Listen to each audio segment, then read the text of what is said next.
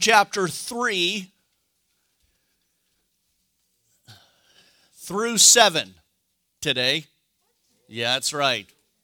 I'm not playing around. Maybe. Job 3.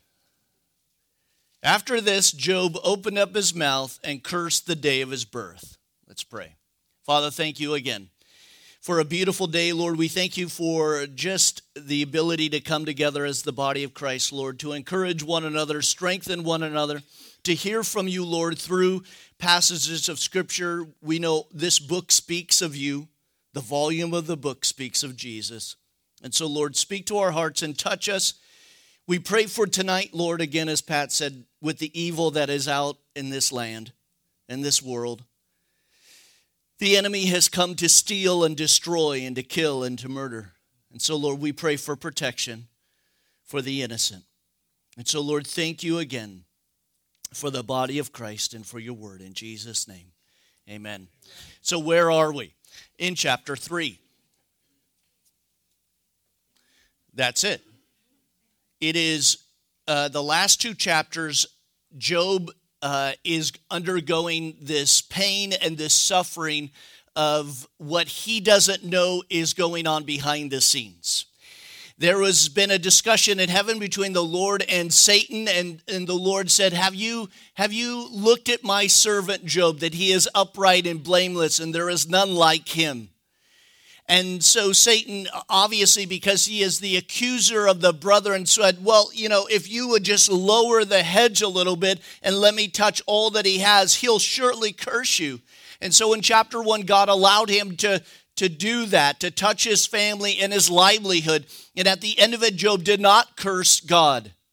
In chapter 2, Satan came again to God, and God said the very same thing Have you seen my servant Job, that he is upright and blameless?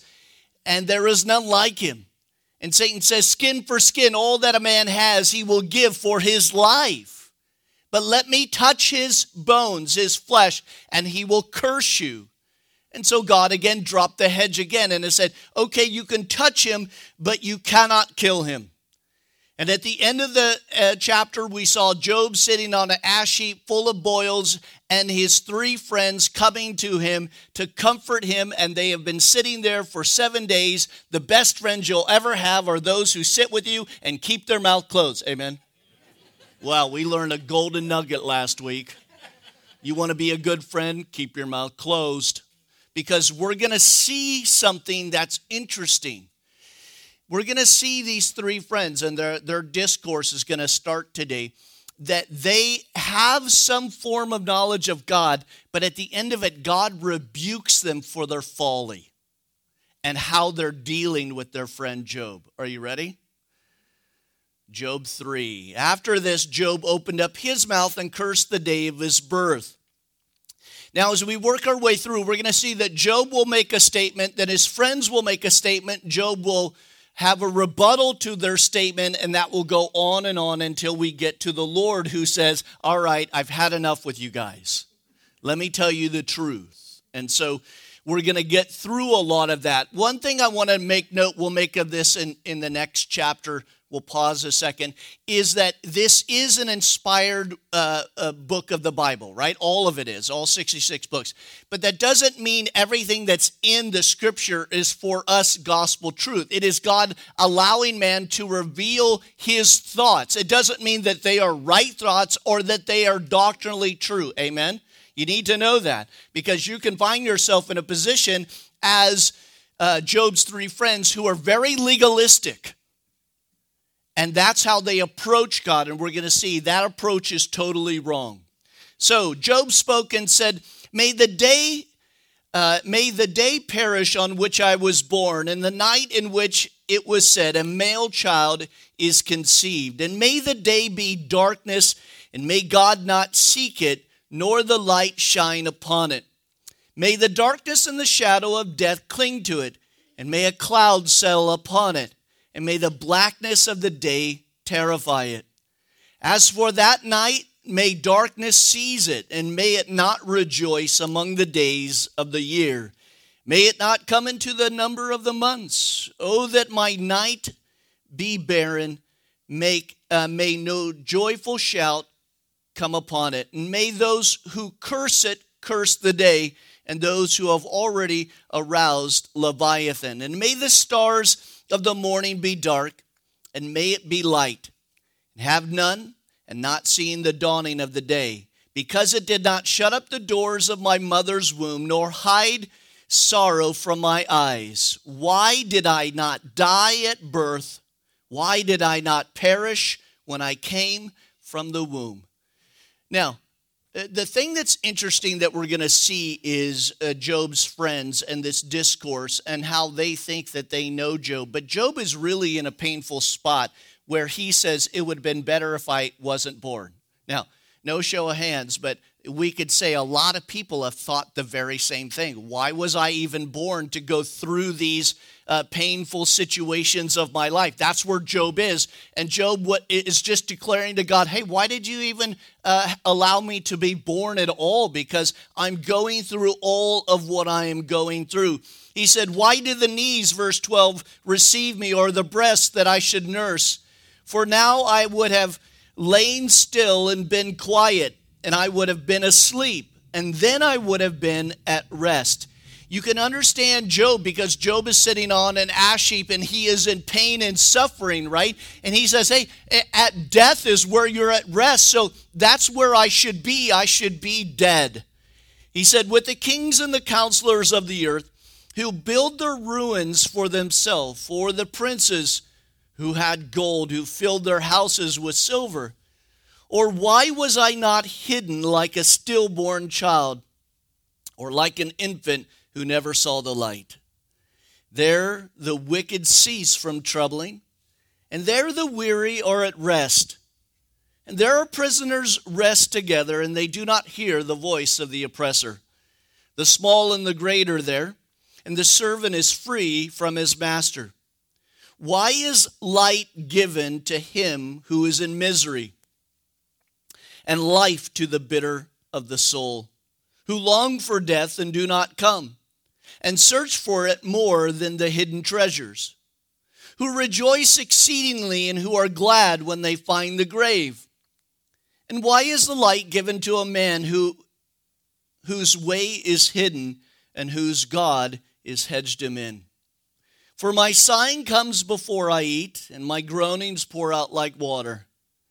For the thing I greatly feared had come upon me, and what I dreaded had happened to me. And I, I am not at ease, nor am I quiet, and I have no rest for my troubles. We'll talk about 25 and 26 in a minute. So here is Job. Uh, you can you can listen to that chapter, and this guy is bummed out, is he not? Not only is bummed out, but he's at the point where he would just rather be taken out of the picture. And what we're going to see is interesting. He thinks a lot like every human being on planet Earth that if I die, the pain will go away. But that's not always the truth. Isn't that the lie of suicide? That the enemy always says, hey, if you take yourself out, the pain will end. Well, that is the that's kind of the idea behind what Job is trying to say. But uh, as we look at Job's life, notice with me in verse 25 here and 26, he says, For the thing which I greatly feared has come upon me. It would seem that Job had this idea that, listen, it's going too good right now. How many of you have ever thought that? Things are going way, way too good. My job's going too good. Something's about to happen. And Job, maybe, uh, whether it's right or not, had this premonition or thought that it was all going to crash around him. And he says, Hey, the thing that I greatly feared has come to pass, and what I dreaded has happened to me. Am I not at ease, nor am I quiet, and I have no rest for the trouble comes. Oh, the trouble comes, he speaketh now. Chapter 4. Do you see how fast we're going? Isn't this exciting? John, can you turn that down one degree? Then Eliphaz the Temanite answered and said, If anyone attempts a word with you, will you become weary? But who can withhold himself from speaking? Don't you love those friends? I gotta speak, Job, because you're driving me crazy. This begins a long section in the book of Job where Job's friends counsel him and then he answers them. His friends speak with more or less three rounds, each speech followed by a, re- uh, a reply from Job, as we mentioned. At the end of these speeches, then God comes into, into play, and then he will declare what is important. In the controversy of these three friends, we have a unity of thought based on a common principle. And this is what I wanted to get to this morning because this is the thought of the day. Listen to the thought of the day. It's not the thought uh, that we hold, well, hopefully we don't hold that, but it was something that was taught to them. Remember, if you were if you were uh, uh, prospering, if you had uh, sheep and donkey and lots of servants and all of that, that God was blessing you. But if you were poor, somehow God was looking down upon you because you had sinned. Everybody got that?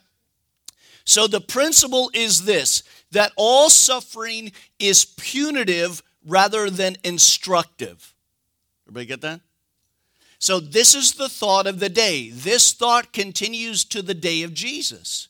Remember when Jesus said, call, uh, uh, and he tells his disciples uh, to call God Father? No one had ever called God Father in the Old Testament. They didn't know that type of a relationship with God. Their relationship with God was this that all suffering was punitive rather than instructive, and that it was based on God's justice rather than his love.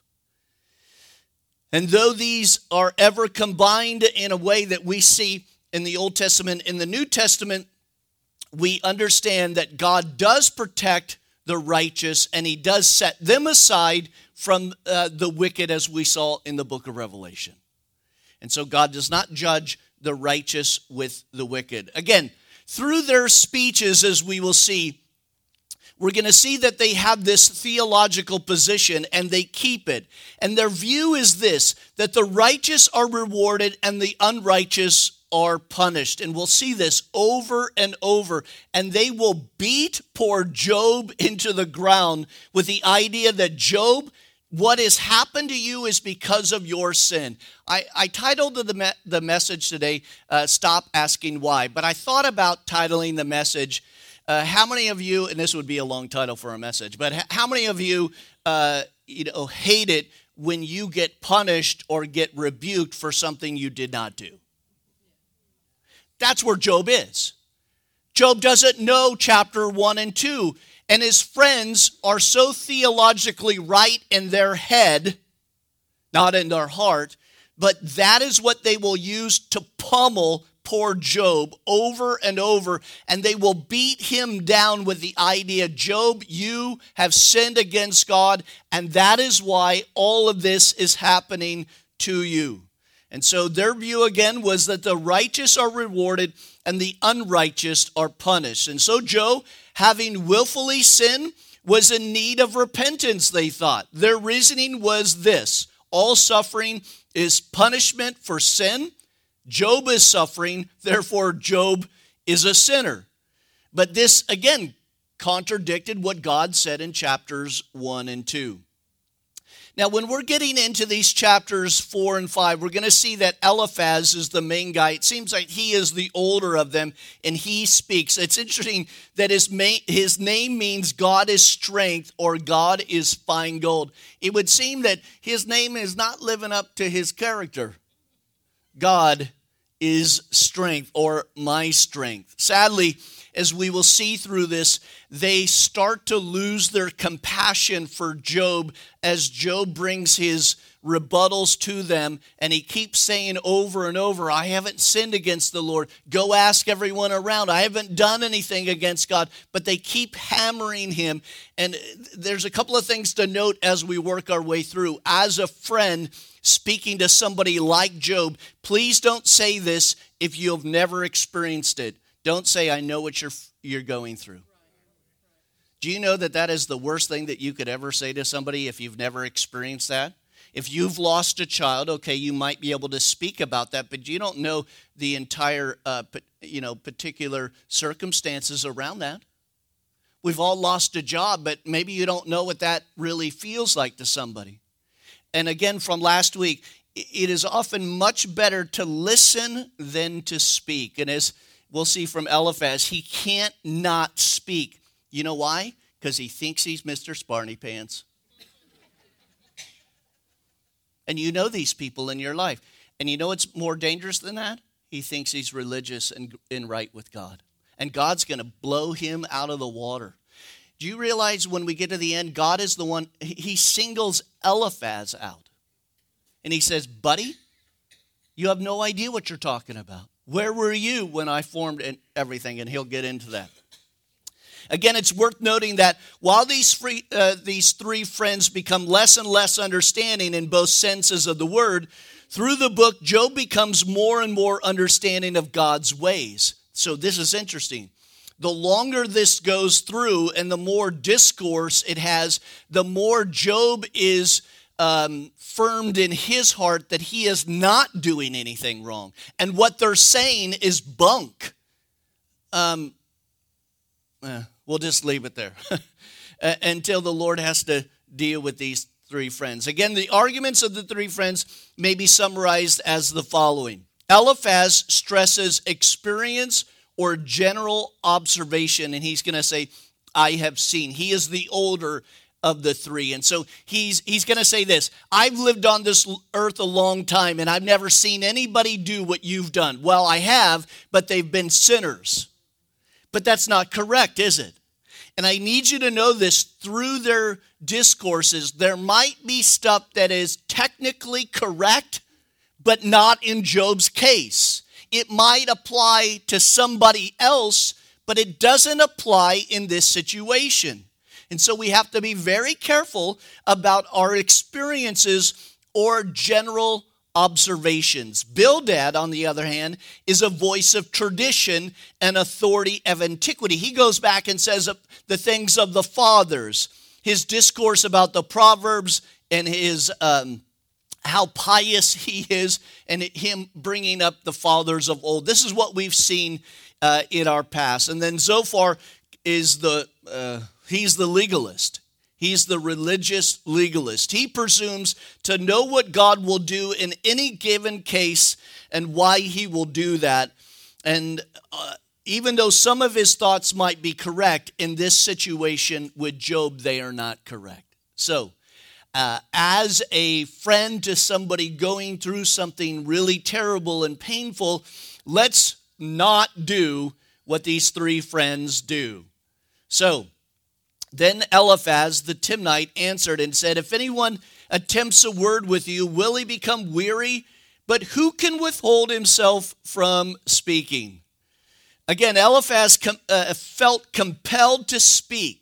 His love and his concern for Job strongly motivated him to help his suffering friend, but nevertheless, it will be found later that he is wrong. So he feels compelled to, like Peter, open up his mouth. Lord, it's good for us to be here. Let's build three tabernacles, right? One for you, one for Elijah, one for Moses. And God has to, from heaven, says, Pete, you got to be quiet. Listen to my son. And you might be in that place where you feel like you need to give your wisdom, but that's not what they need. You know what they need? They need you to sit with them, hug them, hold their hand, or just listen, have coffee, have some bacon. That's always healing. I don't know about you. Uh, yeah, you can't afford it anymore. What is it, like $35 a pound? What is this, Russia? Soon. So let's not do what his friends do. Amen. So when I tell you to highlight some stuff in their discourses, some of it is technically right, right? That if you sow to corruption, you're going to reap the world when He's going to say that. That's a true principle. But that doesn't mean that that applies to Job. I, I say this all the time. What the church needs more than anything else is this, the, the gift of discerning spirits or discernment to know when to speak and when to shut thy mouth. And just be there as a friend. Seriously, having coffee with somebody is very therapeutic. Just sitting, having tea, whatever your beverage is, uh, you know, that is, you're just there. Hey, I'm thankful that you're just here. Now, are you ready for it? now starts the bombardment. Surely you have instructed many, and you have strengthened weak hands. I'm not going to give a running commentary on every verse. I'm just going to point out a couple of things. But notice right away what he says. He, he, he says the same thing that the religious leaders said to Jesus on the cross. What did they say? He saved others, but him he cannot save. He can't save himself. And so Eliphaz says, Hey, you've instructed others in going through painful times. Why don't you heed what you told them? But again, it doesn't apply to Job. Nothing that they say is applying to Job's situation because they don't know chapters one and two, right? So it's frustrating reading this section and knowing they are completely wrong. That's why I can't spend too much uh, time on it because I can't stand, uh, you know, to go through that argument of, uh, of, I know you're wrong. This is what the Bible says. There are two genders. Life starts in the womb. So whatever you say after that, I really don't care because it's against what God says. Surely, you have instructed many, and you have strengthened weak hands. And your words have upheld him who was stumbling, and you have strengthened the feeble needs. You know, one thing that uh, Eliphaz does here in the beginning is he tells Job, Hey, Job, you have helped a lot of people out. Now it's Eliphaz thinks it's his time to help Job out. He says, um, 5. But now it comes upon you, and you are weary. It touches you, and you are troubled. He says, Hey, uh, it was good for you to tell other people to buck up, but when it happens to you, you crumble. Boy, don't you just want to lay holy hands on this guy already? he says, Is not your reverence your confidence, and the integrity of your ways your hope? Remember now, whoever perished for being innocent, or where were the upright ever cut off? Again, his argument is that the righteous never feel the pain of God in a corrective way. So obviously, Job, you have sinned. He says, Even as I have seen, those who plow iniquity have sown trouble, reap the same. Now, that's a true principle is it not? If you reap destruction, or if you sow destruction, you're going to reap the whirlwind, which is correct, but not here in this case. He said, By the blast of, of God they perish, and the breath of his anger they are consumed. Eliphaz is saying this is coming directly from God, uh, Job. He said, The roaring of the lion, the voice of the fierce lion, and the teeth of the young lion are broken. The old lion perishes for a lack of prey, and the cubs of the lioness are scattered. Now a word was secretly brought to me, and my ear received a whisper of it. Now this guy has really grated on me. What did he just say? I heard from God. No, let me caution you right now. When you're talking to someone, don't you dare say, Thus says the Lord, God told me this and that about you you got to be very careful. Do you know how fast you can destroy a life? Because, and if, and if you're wrong, how badly things are going to go, and that other people will not listen to you for your counsel. The Old Testament says if you say, Thus says the Lord, and it's wrong, do you know what the punishment is? Stony. We've got a pile of rocks outside, just ready to go. No. So you have to be careful now a word was secretly brought to me, or I heard from God that, Job, you are messing up. But that's not correct. He said, in disquieting thoughts from the visions of the night, when the deep sleep falls on men, he says, Fear came upon me and trembling, which made my bones shake. And then the Spirit passed before my uh, face, and the hair on my body stood up. And I stood I'm sorry, it stood still, but I could not discern its appearance. A form was before my eyes, and there was silence. And then I heard a voice saying, Can a, mortal be more righteous than God? And can a, can a man be more pure than his maker? Now, what does this lead us to believe? Eh, he's he's seen something or he's hearing something, but we know the Bible tells us that the devil masks himself as an angel of light. So many times people think that they're hearing from God. That's not necessarily true. Let me give you an example. God told me to marry my unsaved boyfriend.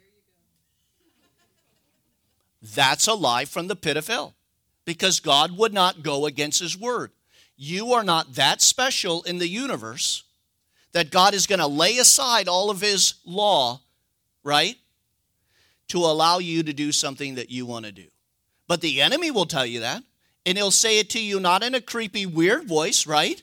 He'll say it to you in a way that you think that it's coming from God. He might throw in a little scripture to back up his lie.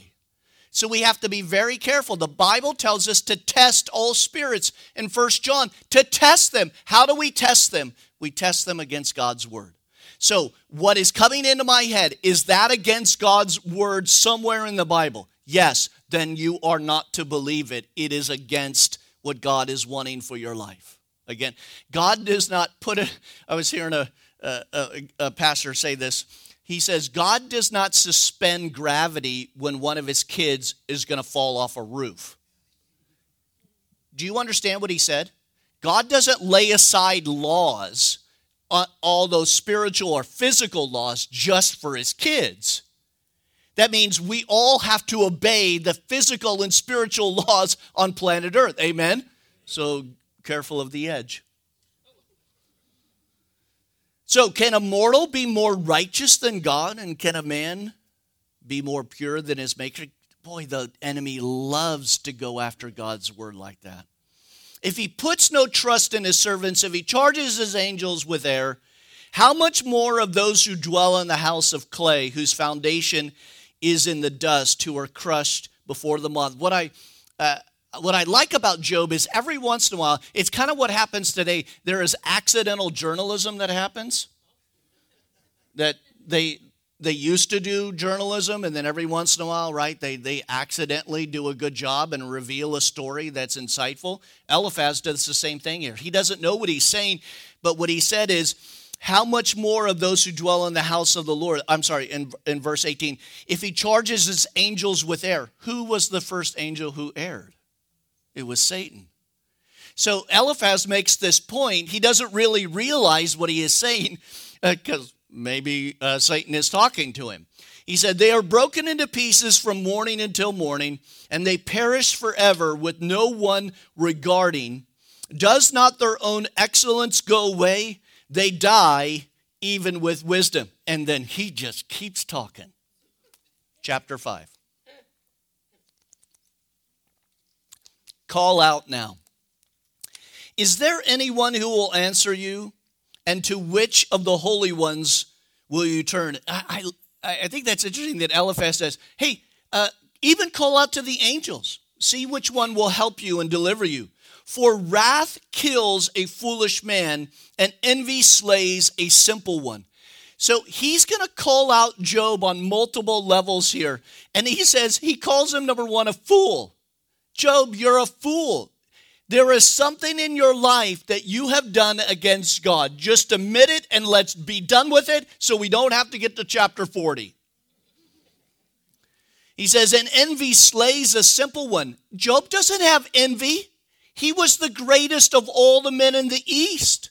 He had everything that his heart desired. He said, I have seen the foolish taking root, but suddenly I cursed his dwelling place. His sons are far from safety, and they are crushed in the gate, and there is no deliver. Now, this guy needs to be, uh, I'll just say it and then repent tomorrow, punched. Why? What did he just say? He just brought up wound from chapter one. He said, Job, your kids were crushed in a home. I, I mean, how insensitive do you have to be that you bring up the guy's kids that were killed? And then you're going to say to him, It's your fault, Job, that they died. This is why God just levels it against Eliphaz, by the way. But please, it didn't take him two chapters to be totally insensitive, did it? I mean, my long list of pet peeves. One of them is believers who say things in such an insensitive way to other believers. And I, I, look at them and say, And you're calling yourself a believer by what you're saying to them? How dare you would say that to them? Eliphaz, how dare you say that you're a fool and it's your sin and uh, uh, your kids are dead because of you? Oh, you'll want to punch him later. It's all right. He says, But there's no deliverer. Verse 5 says, Because the hungry eat up his harvest, taking it even from the thorns, and the snares snatches their substance. The uh, the raiders that came in and stole all of his crops. Now he talks about his kids and his livelihood. He says, For your affliction does not come from the dust, nor does trouble spring from the ground. He says, It doesn't just pop up, Job. It's your fault. You've done something. Yet, man is born to trouble and the spark, sparks fly upward. But as for me, Listen Eliphaz. He's kind of like, well, I don't do anything wrong.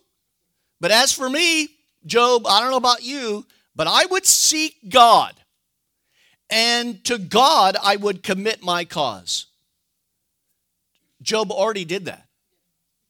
Job has already said, it's like, were you not listening or were you just writing down what you were about to say to me?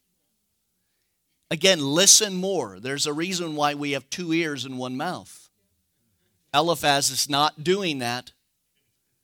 And he is trying to get something across. By the way, can that annoys me. When somebody just has this argument they want to play out with you, but they are not listening to you at all. You're like, Are you not listening to me? I just said that. Were you not here? I just pleaded my cause to God.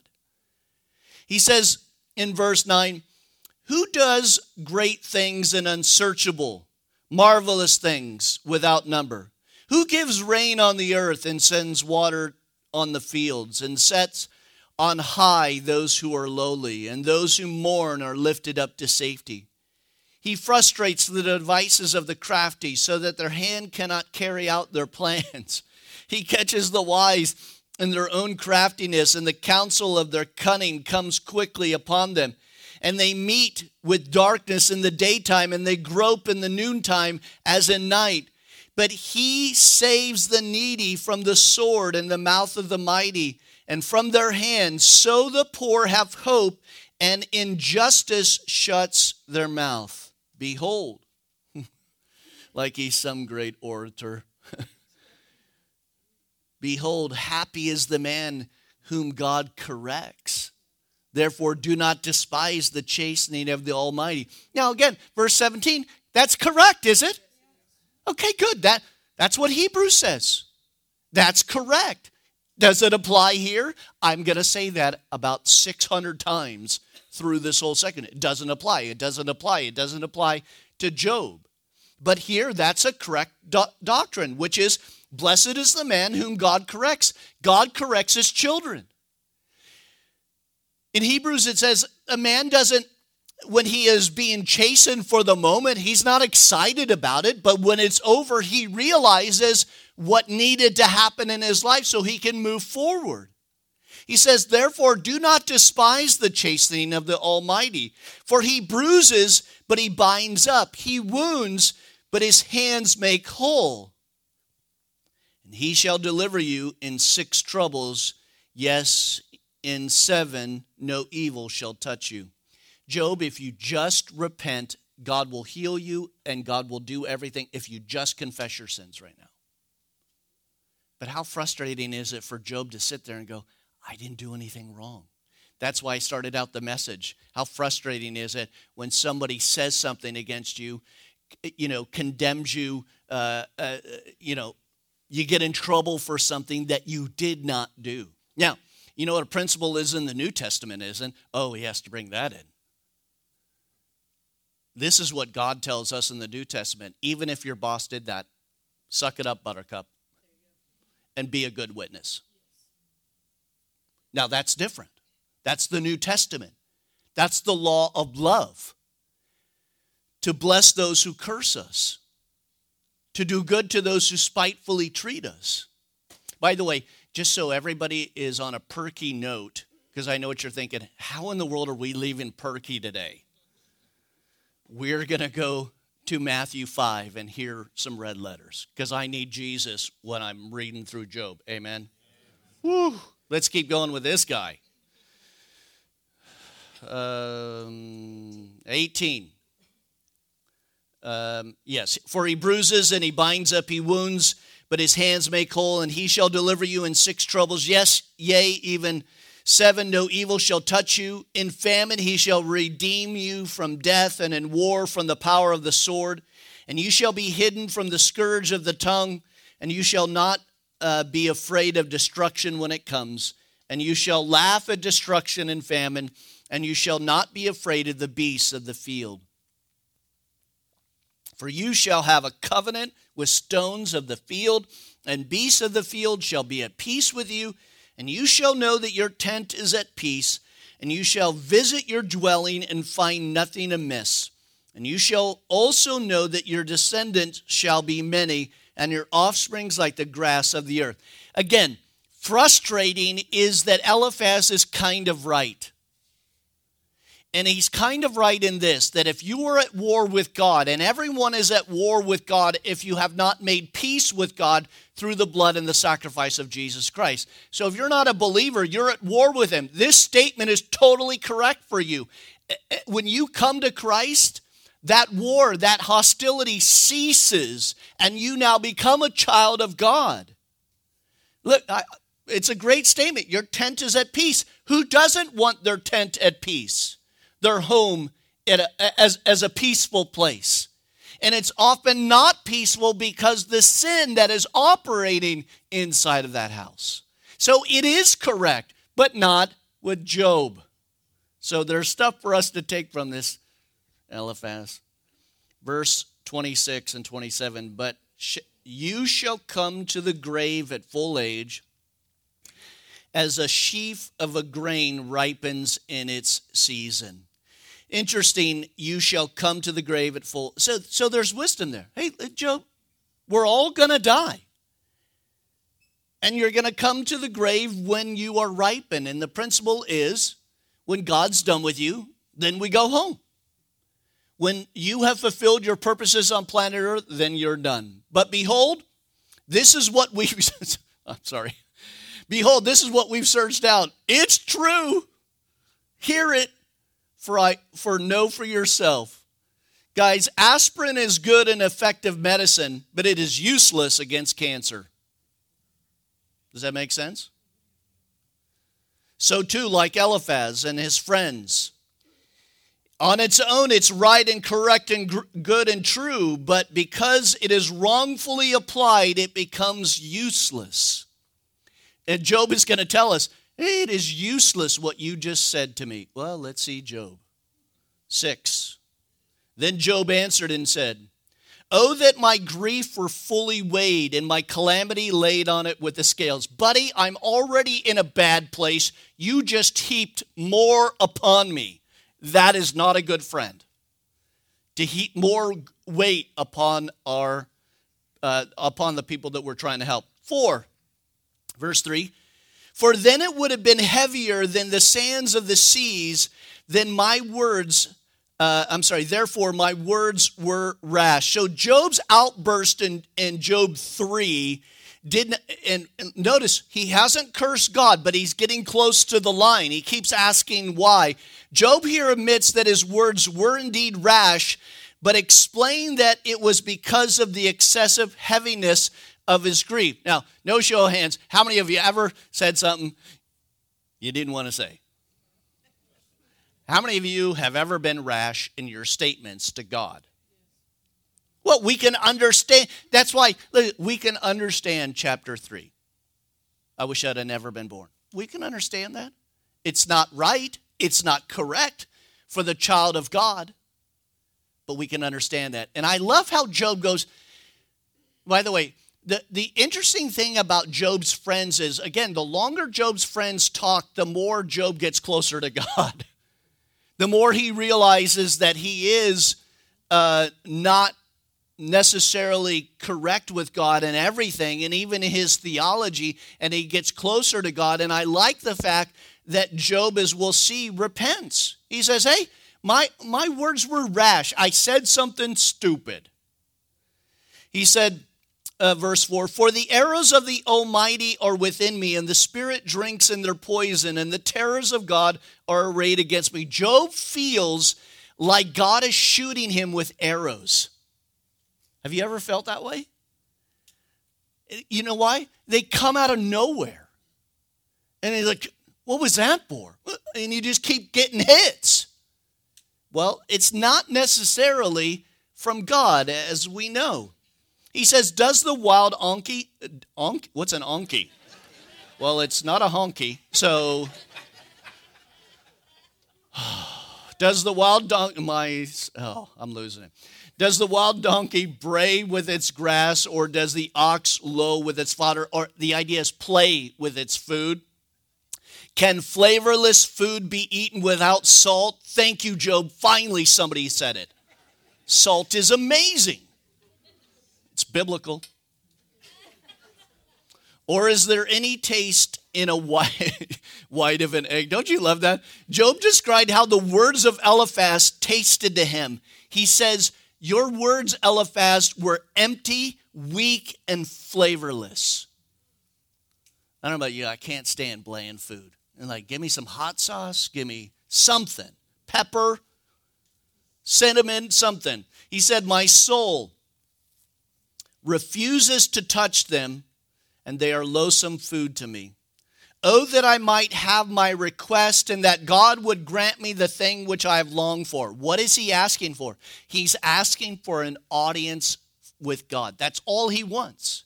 He just wants to go before God and plead his case. But as we know, the Bible says if we were to stand before God and plead our case, we could say nothing because holiness stands before us truth and justice. And there is no, don't you love those people who say, well, when I stand before God, I'm going to give him a piece of my mind. Oh, please let me stand next to you when that happens. I'll be right over here, popcorn. Please let me stand. I want you to give God a piece of your mind. Please, your little 3% brain. he says, Oh, that I might have my request that God might grant me the thing which I long for that it would please God to crush me, that he would lose my hands and cut me off. Now he says, he says, I just want to go to God and say, take me out.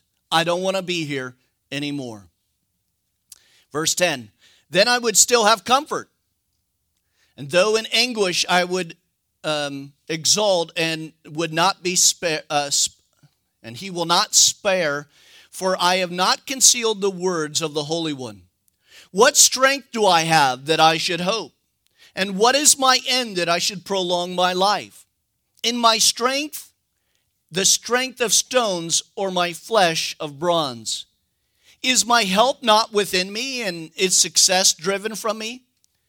And to him who is afflicted, kindness should be shown by his friends, even though he forsakes the fear of the Almighty. So, uh, Job says, Hey, why should I prolong my life in, in where I am? And don't you love in verse 14, he says, he says, uh, To him who is afflicted, kindness should be showed from. He, he looked right at his friend. You guys are not what God wants to have in my life right now.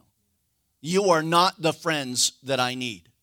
The friends that are need are the ones that were sitting here for seven days keeping their mouth closed.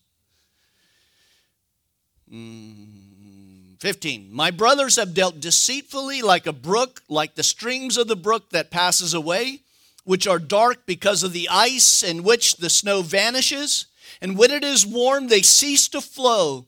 And when it is hot, they vanish away from their place. And the path of their uh, the way turns aside, and they go nowhere and perish. And the caravans of Tema look, and the travelers of Sheba hope for them and they are disappointed because of their confidence. And they come there and they are confused. But now you are nothing, and you see terror and are afraid. Now, let me just say something because we can be reading a section and you can say, like I said, What are you talking about? I know you, you, you were thinking the same thing. You just didn't want to shout it. What is he talking about? I have no idea.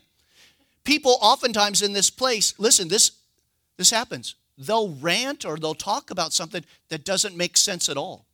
You still got to be there and you still got to sit through it and you got to comfort them. Keep going. Hopefully, we'll understand in a minute.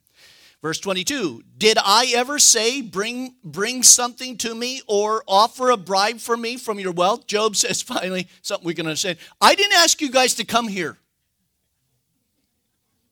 We can understand that. Why are you even here? Why did you call me? I didn't ask for your counsel or deliver me from my enemy's hand, or redeem me from the hand of the oppressor. Teach me, and I will hold my tongue. Cause me to understand where I've erred. Now Job's getting, he says, Look, show me the proof. Guys, we live in a world, and I have very little time today, that things are declared that are gospel truth, but they never show you the data, they never show you the, the evidence. They just want you to believe that it's true. But it's not true. And what Job says is hey, show me the evidence. Teach me, and I will hold my tongue. He says in verse 25, How forceful are right words, but what does your arguing prove? Oh, I like that. Do you intend to rebuke my words and the speeches of a desperate one, which are of the wind? Yes, you overwhelm the fatherless and you undermine your friend. Now, therefore, be pleased to look at me, for I would never lie to your face. He, he says, You know me. Now, uh, again, not to stay here. Is it frustrating that you have friends that you know for so long, that know you so well? And as Job says, You know me, you know what I've done. You know my integrity. And you're calling me out on something that you know deep in your heart is not correct. He says, You uh, now therefore be pleased to look at me, for I would never lie to your face. Yield now. Let there be no injustice. Yes, conceal my righteous still stands. I'm sorry. Yes, concede my righteousness still stands. Is there justice on my tongue? Cannot my taste discern the unsavory? Chapter 7. Stop looking at your watch. Is there not a time of hard service for man on the earth, and not his days are also like the days of a hired one? And the idea is man has hard service. Man goes through things. It's fine. Like a servant who earnestly desires the shade, and like a hired man who eagerly looks for his wages, so I have allotted mount, uh, months of futility, and wearisome nights have been appointed to me. Listen to what he said about months. How long has it been since chapter 2 to when his friends got there? We don't know. We just know they showed up. So it could be that he has been sitting on that ash heap for months. He says, My flesh is caked with worms and dust. Good before lunch there. My skin is cracked and breaks out afresh. My days are swifter than a weaver's shuttle and are spent without hope. Oh, remember that my life is but a breath and my eye will never see good. Man, this guy is a bummer. He's getting to that place now. He's like, again, it, it's poor me, isn't it? He says, The eye of him who sees will not see me no more, and while your eyes are upon me, I shall no longer be. As a cloud that disappears and vanishes away, so he who goes down to the grave does not come up. And he shall not return to his house, nor shall his place be known any more. Therefore, I will not restrain my mouth. I will speak in anguish of my spirit, and I will complain in the bitterness of my soul. Job has got to the place where he says, I'm not going to stay silent because I haven't done anything wrong. Oftentimes, we need to let God do our defending, yes, but it's hard to do that when you got three friends right in front of you. I mean, it, he could have just said, I'm pleading the fifth and go talk to God. And God will come into the conversation in a bit. And then you, um, no, where did I go? 12. Uh, am, I a, am I a sea or a sea serpent that you shall set a guard over me? And when I say my bed will cover me, my couch with ease, my complaint? The idea is, hey, if I just rest and sit down, I'll, I'll, I'll, be comfortable. And then you scare me with your dreams and terrify me with your visions, so that my soul chooses strangling and death rather than my body. This is why we're going to hear from Jesus, because this is sad, isn't it? He says, I loathe my life. I would not live forever. Let me alone, for my days are but a breath. I hided, I highlighted this section, let me alone. How many of you have felt that way with God? God, just leave me alone. But a loving father will not. When your kids are miserable and they're playing the poor me, do you just leave them be or do you do everything you can to help them? I, I have a way with my kids. Uh, I just do really dumb things. Any other dads do that? to make your kids laugh and get out of the funk and have joy again and show them, you know, that life isn't just a tweet or a post or a gram. Life is more than social media. And kids can be so bummed out by some really dumb things. And as you get older, you realize, okay, that's not something to worry about. And so you try to help them out. But we can, we can understand that he says, Let me alone. He says, What is man, verse 17, that you should exalt him and that you should set his heart on him, that you should visit him every morning and test him every moment? Leave me alone, God. How long will you not look away from me and let me alone till I swallow my saliva? Have I sinned? What have I done to you, O wretched, uh, O watcher of men? Why have you set me as a target so that I'm burdened to myself? Now, verse 20, he is getting close to the line. And God's going to call Job on it. Job, where were you when I created all these things? That's getting pretty close. And he says, Why then do you not pardon my transgression and take away my iniquity? For now I will lie down in the dust, and you will seek me diligently, but I will no longer be. He says, Lord, if I've done something wrong, why don't you just pardon me and then I'm done with it and then I can I can just die. Maybe you feel the same way today, but that's not what we want to end with. Let's turn to Matthew chapter 5.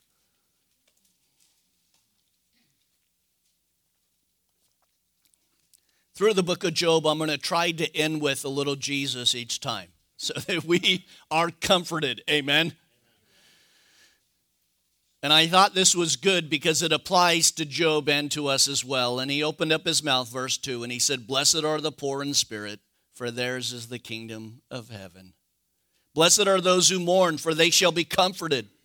Blessed are the meek, for they shall inherit the earth. Blessed are those who hunger and thirst for righteousness, for they shall be filled. Blessed are the merciful, for they shall obtain mercy. Blessed are the pure in heart, for they shall see God. Blessed are the peacemakers, for they shall be called the sons of God. Blessed are those who are persecuted for righteousness' sake, for theirs is the kingdom of heaven. Do you see how many on this list Job is? That's why I wanted to read it. It applies to him, but it applies to us.